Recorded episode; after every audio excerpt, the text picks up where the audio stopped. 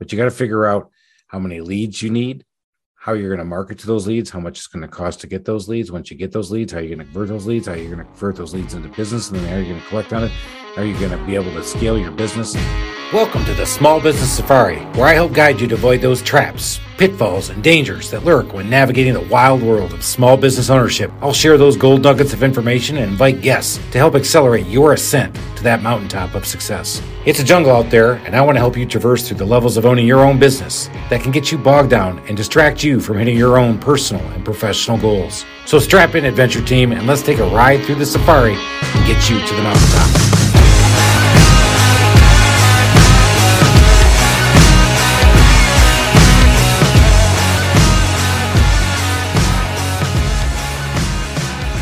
Hey, everybody, welcome to It's All in a Plan, the mini podcast. I'd like to share a few gold nuggets of the business planning process that I went through to get my business started. When I first started working on the podcast and I thought about business planning, I was really excited about this episode. And this week's long format episode, Ellen and I really got into the first half of business planning. When I look back on my time there, here are the gold nuggets succinctly put. One, you have to have a business plan. If you don't have one, you're not prepared for success. George Patton said, A good plan violently executed is better than a great plan never executed. So you need to have a plan. It doesn't have to be the perfect plan, but you got to have the plan. That's gold nugget number one. Number two, if you're going to go out and try to secure some funding or get some help from somebody else, you're going to need to have that to prove out what you're trying to get accomplished.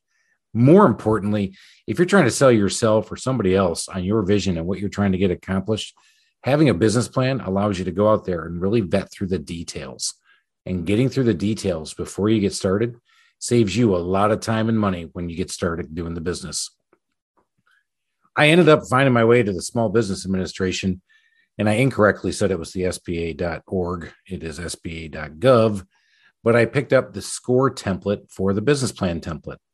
Now, again, it wasn't the perfect template, but it was great for me because it helped me work through things like how much do eventually you want to make? Well, let's start backing up from that. So that's your sanity line, and that's how much you're making. You got to figure out what your vanity line is, but you got to figure out how many leads you need, how you're going to market to those leads, how much it's going to cost to get those leads. Once you get those leads, how you're going to convert those leads, how you're going to convert those leads into business, and then how you're going to collect on it. How are you going to be able to scale your business? And yeah, I'm rambling and going really fast because I'm not going to tell you how to do the business plan, but by taking each section of that business plan and figuring out the details, I learned a whole lot more about what I was about to do. Man, everybody thought my business was going to be a killer success, and nobody had the balls to tell me, man, this is going to be a complete failure. But when I started digging into details and asking specific questions of people who are in each individual industry, for example, in marketing and in branding and in advertising, and then how do you get into the business and what's a good CRM system? And I talked to software guys. I started to get some really good information, and that's where the gold happened by taking little bits and pieces of my business plan and taking it to people before I got started. That was gold. Now, where I really screwed up is I was so afraid because of my corporate America day, where we have to keep things really veiled on what we're trying to get accomplished. I didn't go to somebody who's in the industry already, and you should. You should go out there and find somebody. And maybe you won't find somebody in your exact market, but you'll be able to find somebody in a different market that might be able to work with you. Let's go ahead and thank one of our sponsors. Are you in the home service business and train your employees to represent your company in the right way when they're taking care of customers? Are they providing a 110% customer experience? If you aren't getting those rave reviews that you expect or those repeat customers that you crave, then you need to get the homeserviceinstitute.com training programs. These training programs talk the language of your technician and help them figure out how to align your goals with their wants.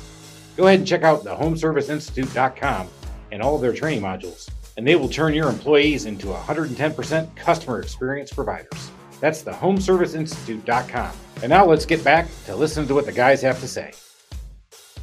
So, find those people, find them in LinkedIn, find them in networking, find a way to get to these people before you start your plan and really ask them some detailed questions. And a lot of people are going to give you some really good detailed answers.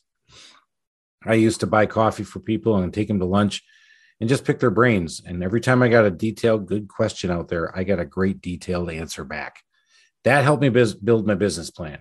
That helped me set up myself for success because even after we set all those business plans up and we start talking in later episodes, it's not all success. It's not all roses. It's not all sitting back and popping champagne.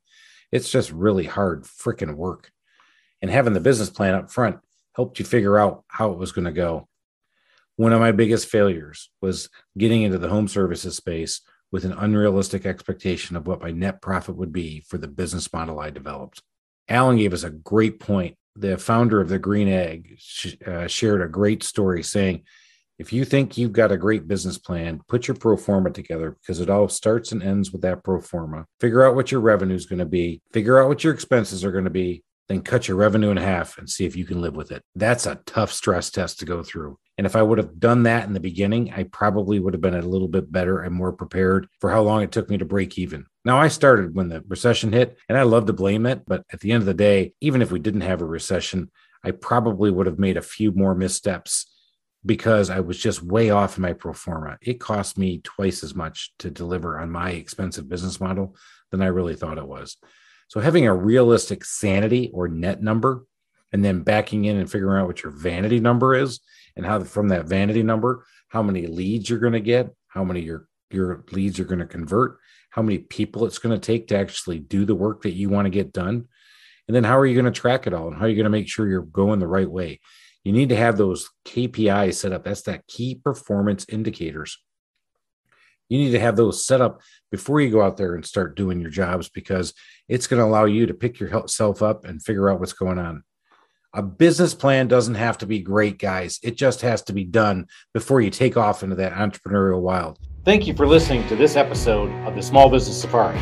Remember, your positive attitude will help you achieve that higher altitude you're looking for in the wild world of small business ownership. And until next time, make it a great day